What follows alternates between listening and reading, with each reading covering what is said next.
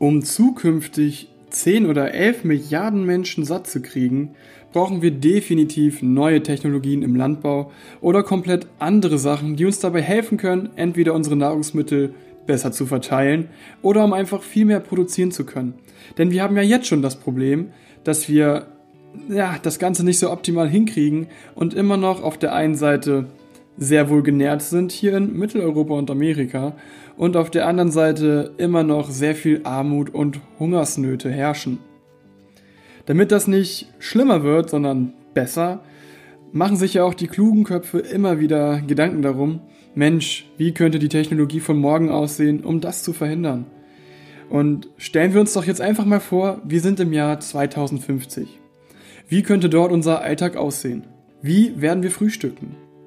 Ja, stehen wir einfach auf, gehen in die Küche und drücken auf den Knopf von unserem 3D-Drucker und lassen uns, richtig gehört, das frische Brötchen oder den Donut drucken. ja, und dann wird das sogar noch gesund sein, voller Vitamine und einfach nur super lecker schmecken.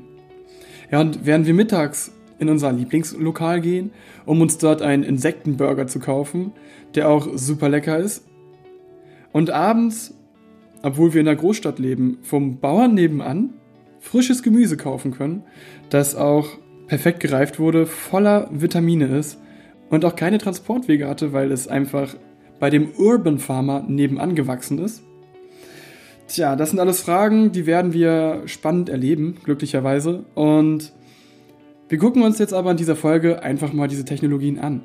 Denn es gibt eine Reihe von faszinierenden Sachen, die jetzt gerade schon erforscht werden. Und auch Sachen, ja, die vielleicht mal gehypt wurden, aber dann ein bisschen in Vergessenheit geraten werden. Schauen wir uns doch heute an, was in Zukunft auf unserem Teller landen könnte. Und damit hallo und herzlich willkommen hier bei Think It Out. Hier ist euer Lukas. Die Frage nach dem Essen der Zukunft ist ja top aktuell und kommt auch immer wieder auf. Und anfangen möchte ich mit dem sehr umstrittenen In-vitro-Fleisch. Das hört sich nicht nur unbedingt ein bisschen ja, eklig an, sondern ist ja auch tatsächlich am Anfang gar nicht mal so ja, gut gewesen. Denn man musste dafür ja immer noch, wie der ein oder andere vielleicht weiß, äh, ein Rind töten. Ja, der Anfang der Technologie war ein bisschen holprig, doch mittlerweile hat sich das geändert. Gucken wir uns doch mal an, wie, wie das früher aussah. Ja, wie eben erwähnt, musste man naja, Stammzellen von einem Embryo entnehmen, woraufhin der Embryo dann gestorben ist. Und man brauchte auch das Fruchtwasser aus dem Mutterleib und auch ähm, spezielle Nährstoffe von dem Embryo, die entnommen werden mussten, woraufhin der definitiv gestorben ist. Also hat ein produzierter Burger aus der Petrischale immer noch mindestens ein Rinderleben gekostet. Ja, das hat ja auch wenig Sinn gemacht, und ist auf jeden Fall ethisch überhaupt nicht vertretbar und ähm, beziehungsweise fragwürdig. Und glücklicherweise konnte das aber alles weiterentwickelt werden. Und äh, leider war da das gar nicht so in den Medien breitgetreten, denn man hat es jetzt geschafft, diese ganzen Sachen, diese Stammzellen zu züchten, und zwar ohne, dass ein Leben dafür geopfert werden muss. Man macht es nämlich heutzutage so, dass man einfach mit einer Spritze Gewebe, eine Gewebeprobe entnimmt, und zwar bei einem ganz normalen Rind. Ja, durch diese Gewebeprobe, die man dann hat, hat man Muskelfleisch und das kann man durch einen sehr gewieften Trick aus der Mikrobiologie wieder umformen in Stammzellgewebe. Ja, die dort erhaltenen Stammzellen sind dann in der Lage, wieder Muskelfleisch zu produzieren. Und das ist dann wiederum der Stand, den wir heute haben. Und ein US-Amerikaner hat das Ganze auch in einem riesigen, in riesigen Massen skaliert. Man kann sich vorstellen, wie das Ganze, naja, momentan abläuft wie beim Bierbrauen, könnte das zukünftig bei unserem Hackfleisch ablaufen. Ja, er ist nämlich dabei, einen äh, Reaktor zu entwickeln und hat auch, glaube ich, schon den ersten Prototypen, wo man diese Zellen kultivieren kann. Und das ist ein riesiger Bioreaktor, wo unten dann ein Rotor ist und dann schwimmt da die Zellsuppe mit den ganzen Nährstoffen fröhlich umher und vermehrt sich. Und so könnte man aus wenigen Stammzellen Tonnen an Fleisch produzieren. Ja, und wenn jetzt das alles noch CO2, äh, CO2-neutral angetrieben wird, hätte man ein relativ umweltfreundliches Fleisch. Naja, und auch die ähm, ursprünglichen Kosten von 6000 Euro pro Patty würden tatsächlich dann auf 10 Euro oder sogar noch weiter sinken, wenn das Ganze im ja, großindustriellen Maßstab skaliert wird und auch verkauft wird. Ja, da ist ja immer die Frage, wer möchte das dann essen und kaufen? Ich würde, glaube ich, das Ganze mal ausprobieren, aber da muss ja, das muss ja jeder für sich selbst entscheiden. Dazu muss man aber noch sagen, dass kein Steak bis jetzt leider hergestellt werden konnte.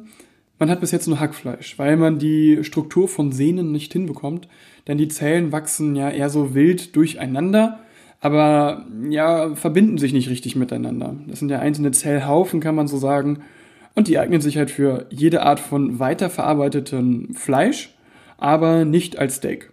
Zumindest noch nicht. Aber da ist man ja auch immer noch weiter dabei. Eine andere Möglichkeit, vielleicht umweltfreundlicher Fleisch zu essen, wären auf jeden Fall auch die Insekten.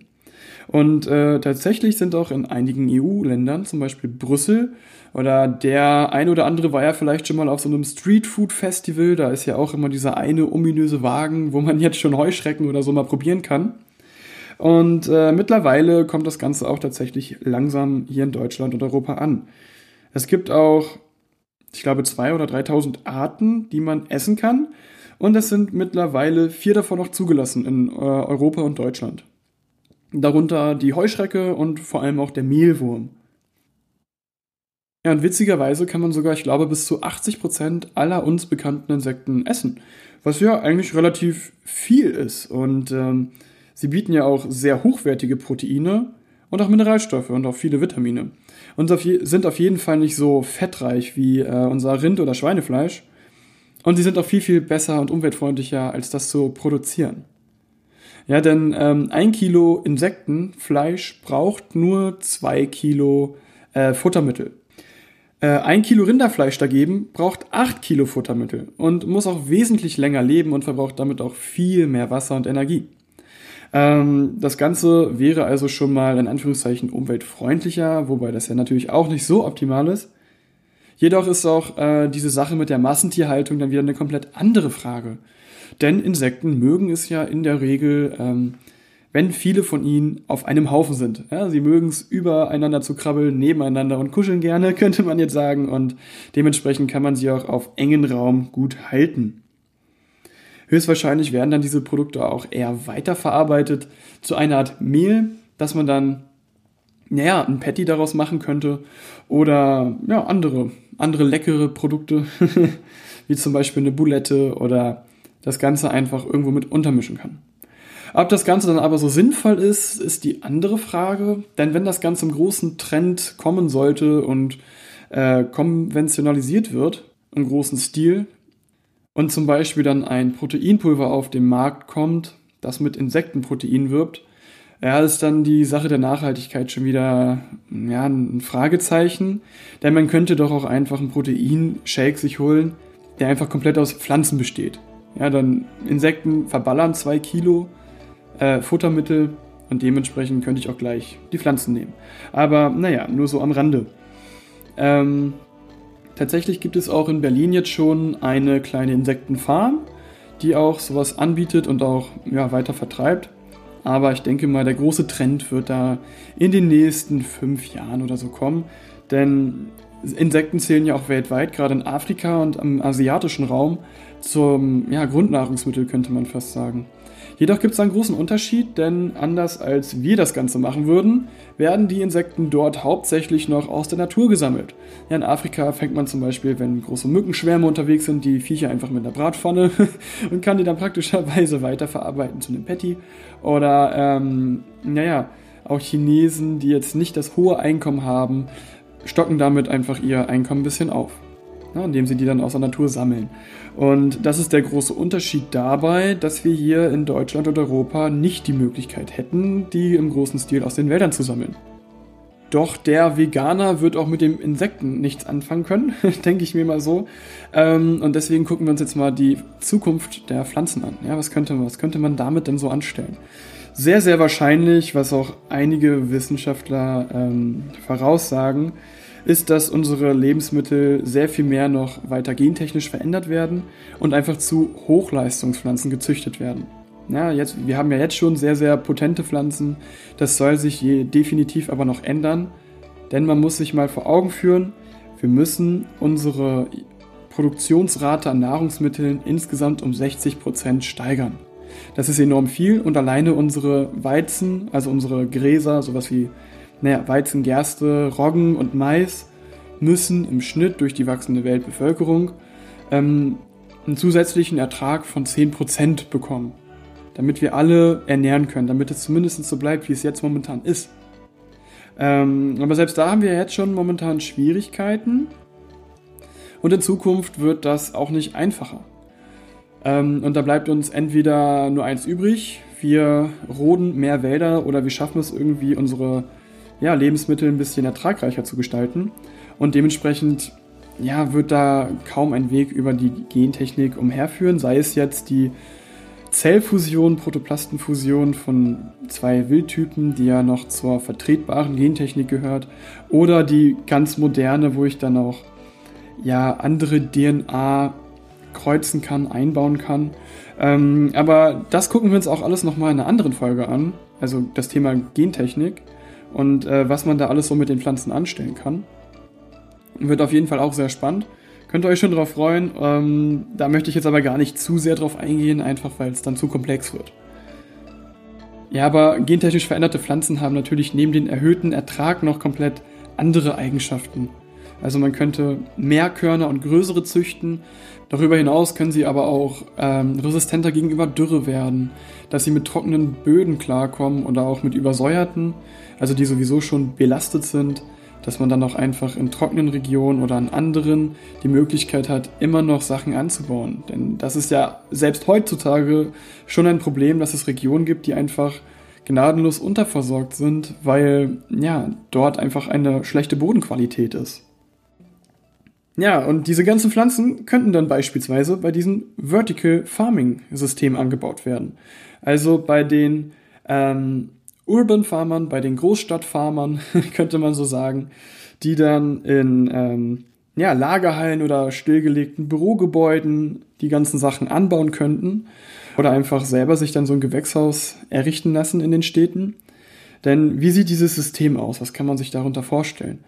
Ähm, dort werden auf mehreren Etagen verschiedenste Pflanzen angezüchtet. Also wirklich über, übereinander, teilweise 20, 30 Stück oder auch wirklich etagenweise. Also dann habe ich 30 übereinander und dann habe ich erste Etage und dann wieder 30 oder eine komplette andere Pflanzensorte. Und man kümmert sich natürlich auch darum, dass diese Pflanzen die bestmöglichen Bedingungen haben. Also sowohl klimatisch als auch, ähm, naja, von den Lichtverhältnissen her. Die Pflanzen bekommen dort die optimale Wellenlänge zu den optimalen Zeiten und natürlich auch die optimale äh, Zusammensetzung der Nährstoffe. Das führt insgesamt dazu, dass so ein Gewächshaus äh, zehnmal produktiver ist. Also die Pflanzen alleine wachsen zehnmal schneller als auf dem Feld. Das ist schon ein riesiger Vorteil. Und ganz oft sind diese Sachen auch in Hydrokultur gehalten. Bedeutet, die Wurzeln werden entweder in Wasser getunkt oder besprüht. So eine Art Sprühnebel kann man sich vorstellen. Und diese Anlagen sind auch hochmodern und vollautomatisiert. Man braucht also halt auch weniger Mitarbeiter, ob das jetzt positiv ist oder nicht, das ist ja jetzt auch wieder eine äh, Meinung. Aber man kann auf jeden Fall sagen, dass so ein Vertical Farming in den USA auf jeden Fall ähm, 350 Mal ertragreicher ist als eine normale Landwirtschaft. Woran liegt das? Naja, man kann in der Landwirtschaft die Felder nicht stapeln. das muss man ja auch dazu sagen, aber definitiv ist da sehr, sehr hohes Potenzial drin. Und auch die Wissenschaftler sagen, dass langfristig gesehen äh, solche Vertical Farming Stationen einfach nicht wegzudenken sind einfach weil damit auch Transportwege ähm, überflüssig werden und ich kann dort wirklich jedes Obst und Gemüse anbauen. Das muss man einfach so dazu sagen. Und das alles führt dazu, dass dann auch in den Städten sehr, sehr frisches Obst mit sehr, sehr viel Vitamingehalt vorhanden ist, denn je länger ein Obst reift, desto mehr Inhaltsstoffe sind auch vorhanden. Es kann halt auch zur Entlastung führen für die allgemeine Umwelt, wenn dann diese Gebäude mit nachhaltigem Strom äh, angetrieben werden, worauf man auch natürlich dann hinarbeiten sollte. Und ähm, ob diese ganzen Sachen aber wirklich so CO2-neutral sind, wie man sich das vorstellt, weiß man noch nicht, weil wie gesagt, es ist aktueller Forschungsstand und es gibt momentan eines in den USA, äh, in New York, Und in Deutschland gibt es, glaube ich, jetzt auch in Berlin eins. Und da ist auch eine Besonderheit, dass äh, dort Fische vorgeschaltet sind vor dieses Wassersystem. Das ist auch ganz witzig, denn die Fische werden benutzt, um das Wasser mit Nährstoffen anzureichern. Ja, die werden auch so gehalten, dass dort keine Antibiotika nötig sind, also nicht ganz so viele Fische dicht beisammen. Und dann dieses nährstoffhaltige Wasser wird benutzt, um die Pflanzen zu gießen. Und die Pflanzen wiederum säubern das Wasser, sodass es wieder in einem Kreislauf äh, den Fischen zur Verfügung stellt, äh, gestellt wird. Und generell sind solche hochmodernen Systeme immer so aufgebaut, dass sie auch meistens voll und ganz äh, vom Regenwasser abhängig sind, also kein Frischwasser zugeführt werden muss und auch selbst innerhalb in diesem System eingeschlossenen Wasserkreislauf haben, sodass zum Beispiel dieses Kondenswasser, was entsteht bei den Pflanzen, gesammelt wird und wieder zurückfließen kann. Ja, das führt dazu, dass 90 Prozent des Wassers wiederverwertet wird. Und das äh, ist dann auch allgemein, kann man sagen, dass dann sowieso die Bilanz von diesem Gemüse viel besser ist als das, was ich auf dem Feld anbaue. Vorausgesetzt, die gesamte Energie, die, die diese Farm braucht, kommt dann aber von erneuerbaren Energien natürlich. Doch auch ein sehr gutes Beispiel ist, dass solche Sachen eigentlich unerlässlich sind in naher Zukunft, ist Dubai. Ja, Dubai ist bis jetzt immer abhängig von Importen, vor allem von Flugimporten, was ja somit der schlimmste Transportweg ist. Und dort wird sich definitiv so eine Anlage rechnen, denn sie wird dort auch hauptsächlich durch Solarstrom dann angetrieben. Und das ist ein Mega-Projekt, denn Dubai will sich damit komplett unabhängig machen von den anderen äh, Mitbewerbern, äh, sodass kein Obst mehr importiert werden muss. Und damit hätte Dubai einen riesigen Vorteil. Und das Ganze würde dann auch tatsächlich CO2 einsparen. Und das Ganze soll auch dieses oder übernächstes Jahr sogar schon in Betrieb genommen werden. Doch anstatt mehr Lebensmittel zu produzieren, könnte man ja auch versuchen, viel weniger wegzuschmeißen. Denn alleine Deutschland schmeißt im Schnitt jährlich 13 Millionen Tonnen weg. Davon könnte man so unglaublich viele Menschen ernähren, das ist eigentlich ziemlich traurig. Liegt aber halt auch vor allem daran, dass ja Sachen ein ähm, Ablaufdatum haben und sobald das erreicht ist, darf es der Supermarkt ja nicht mehr verkaufen. Ist ja eigentlich nicht verkehrt, nur könnten doch solche Sachen viel besser noch gespendet werden, wären sie auch teilweise, aber leider nicht immer. Gerade Obst und Gemüse, das irgendwie angedetscht ist oder nicht mehr so schön aussieht, wird ja auch von den Konsumenten oft liegen gelassen und dann im Endeffekt weggeschmissen, obwohl dieses Obst und Gemüse ja eigentlich noch genießbar ist. Ja, und um äh, solche Sachen zu verhindern oder zu vermindern auf jeden Fall, kam ähm, jemanden die supergeile Idee, das einfach mit einem 3D-Drucker zu recyceln. Und diese Idee des Bioprinting ist ja, oder Foodprinting ist ja auch gar nicht so neu, denn diesen Hype gab es ja um 2012 bis 2014 schon mal. Und wir gucken uns jetzt mal an, was daraus geworden ist. Denn am Anfang war es ja eher so ein bisschen, ja, eine witziger Gag. Man hat da so einen Pizzadrucker gehabt, der vollautomatisch die Pizza halt aufbereitet, so eine kleine Margarita war das. Oder ein ähm, Pfannkuchendrucker, der witzige Gesichter oder man könnte fast sagen Gemälde, äh, essbare Gemälde drucken konnte. Und auch diesen komischen Barilla-Nudeldrucker gibt es, einfach aus ja, konventionellen Gründen und auch so einen Schokoladendrucker. Doch ähm, es soll ja auch im Endeffekt darauf hinauslaufen, dass man jetzt bei dem Beispiel eben die Lebensmittel recycelt. Ja, das macht man, indem man die zum Beispiel püriert. Ja, das ist die einfachste Drucktechnik tatsächlich, dass dann zum Beispiel Kartoffelpüree einfach durch eine Düse gepresst wird, erhitzt wird und dann dort ja, durch die Düse Schicht für Schicht aufgetragen werden kann, sodass ich, wenn ich so möchte, ein Kartoffelpüree-Cremetörtchen im Endeffekt habe, was dann auch wohl ganz lecker schmecken soll. Und ähm, einer Dame kam die Idee, das Ganze ja so aufzubauen, dass man eben die Lebensmittel dafür benutzt, die man sonst wegschmeißt. Ja, und ihnen damit äh, neuen Leben einhaucht und die dann dadurch nochmal weiter ver ähm, verkaufen kann. So nimmt man die Lebensmittelabfälle, püriert sie in verschiedensten Kombinationen und äh, kann dann daraus auch einen wirklich sehr gesunden Snack machen, da ja, das Haupt, äh, da ja hauptsächlich Obst und Gemüse da drin enthalten sind. So könnte man zum Beispiel ein Cremetörtchen machen, was aus Apfel, Banane und Beeren besteht und so gut wie ein Smoothie schmeckt, könnte man jetzt eigentlich sagen. Und ja, warum nicht? Das wäre doch auch ein gesunder Snack. Allgemein befindet sich dieser 3D-Druck auf jeden Fall noch in den Kinderschuhen. Doch es soll definitiv noch an ganz, ganz andere Dimensionen äh, hinausgehen. Und selbst McDonald's will Ende dieses Jahres den ID-Burger rausbringen. Den kann ich dann selber drucken und auch selber zusammenstellen. Und der wird auch dann komplett aus diesem 3D-Druck stammen. Aber die wohl krasseste Vision in diesem 3D-Druckbereich hat sich wohl Open Meals gegeben. Das Projekt Sushi Singularity äh, kommt aus Tokio und ist auch tatsächlich ein Restaurant, wo es Essen aus dem 3D-Druck gibt. Das soll dieses Jahr eröffnen und äh, dort kriegt man Sushi. Hört sich komisch an, äh, ist auch tatsächlich eine Kombination aus dem eben genannten Druckmethoden, wo dann einfach zum Beispiel Reis ja, äh, genommen wird und gedruckt wird, aber auch ähm, aus den Gewebedrucktechnologien aus der Medizin. Denn man möchte dort komplett Sushi drucken können. Heißt also, ich habe Tintenfisch-Zellkulturen oder Thunfisch- oder Lachs-Zellkulturen, die ich dann wirklich zu einem Stück Sushi drucken kann.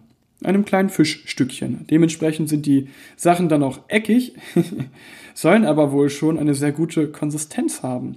Und langfristig gesehen will Sushi Singularity wirklich jedes Lebensmittel drucken. Vom Apfel bis Banane über Kuchen und hast du nicht gesehen. Was ich sehr faszinierend finde, die wollen die kompletten Nährstoffmangel aus der Welt schaffen. Ja, und das kann man sich folgendermaßen vorstellen. Man kann jetzt sogar schon an ähm, OpenMeal eine Bioprobe schicken, also Speichel, Urin oder eine Stuhlprobe oder auch Blut. Und dann wird analysiert, welche Nährstoffe nicht in den optimalen Konzentrationen vorhanden sind. Und beim nächsten Mal, beim nächsten Besuch, wird dann mein Gesicht gescannt und dann wissen die, alles klar, der Lukas ist gerade da, ich bestelle mir mein leckeres Sushi-Menü und zusätzlich kriege ich dann die Nährstoffe mit reingeimpft, ähm, ja, die mir gerade fehlen. Und auch in der perfekten Dosis, dass ich dann keinen Mangel mehr habe, aber auch keinen Überschuss. Und das hört sich doch eigentlich ganz cool an, oder? Und dieses Konzept soll dann auch in Krankenhäusern angewendet werden. Ihre Vision ist es, das Krankenhausessen zu optimieren, zu verbessern und auch dem Patienten die Nährstoffe zu geben, die er bei seinem Heilungsprozess braucht. Denn, nun mal ehrlich, ganz oft ist ja auch äh, dieses Essen vom Krankenhaus immer ein bisschen in Diskussion geraten, dass es ja gar nicht so üppig sein soll vom Vitamin- und Nährstoffgehalt und da könnte man mit dieser Methode was gegen tun.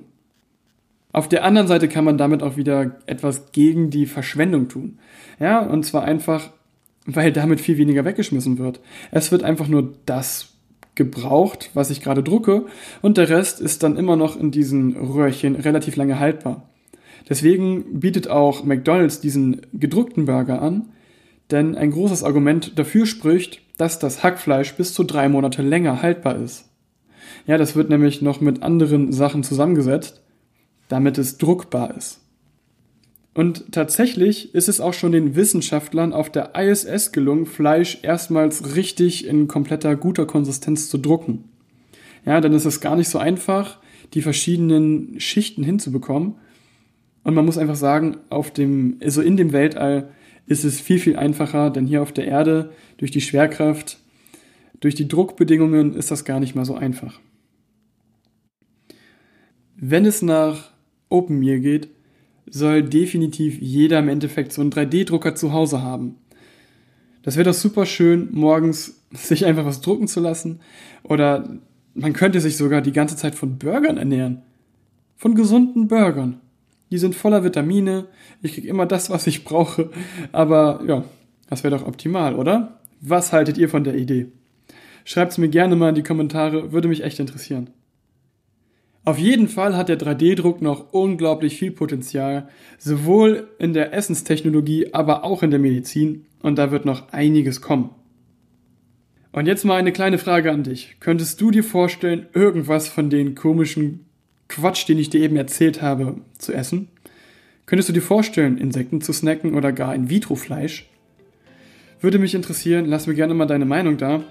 Und äh, was glaubst du, was, was wird sich davon durchsetzen? Oder vielleicht wird sich davon alles ein bisschen durchsetzen?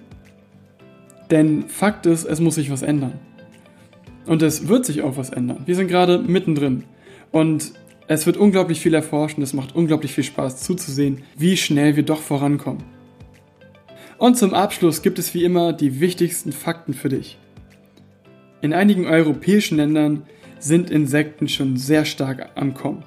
Ja, und es kann nicht mehr lange dauern, bis das Marketing auch langsam in Deutschland rüberschlägt und sich Insekten früher oder später bei uns einfach etablieren werden. Ja, und um Transportwege zu sparen und um Großstädte mit gutem Gemüse und Obst zu versorgen, wird sich auch früher oder später Vertical Farming durchsetzen. Zumindest an den Standorten, wo sowieso ja, der Landbau nicht sehr einfach ist. Gentechnik hat sehr, sehr viel Potenzial, aber es ist eine sehr, sehr umstrittene Technologie, weshalb das Potenzial momentan definitiv noch nicht komplett ausgenutzt wird. Zumindest nicht in Europa. Jedoch hat Gentechnik das Potenzial, durch Hochleistungspflanzen und einen besseren Nährstoffgehalt etwas gegen den Welthunger zu tun. Auch In-vitro-Fleisch ist eine unglaublich gute Möglichkeit, um in Anführungszeichen CO2-neutraleres Fleisch herzustellen und um vielleicht auch den Fleischkonsum und den weltweiten Hunger danach decken zu können. Und nicht zu guter Letzt könnte man mit dem 3D-Druck die Lebensmittel aufwerten und vor dem Müll retten. Was davon wünschst du dir für die Zukunft? Würdest du dir gerne einen Donut drucken? Ich hätte Bock auf einen Burger. ich bin gespannt. Ich hoffe, ihr seid es auch. Ich hoffe, die heutige Folge hat dir sehr gefallen. Wenn ja, lass mir herzlich gerne eine gute Bewertung bei iTunes da. Damit hilfst du auch, dass dieser Podcast einfach noch viel, viel weiterkommt und ihn noch mehr Leute hören können. Wenn du ein paar Anmerkungen hast, lasse ich dir selbstverständlich wieder Facebook und Instagram da. Schreib mir einfach, ich werde definitiv antworten. Freut euch auf die nächste Folge. Wir hören uns. Bis dann, euer Lukas.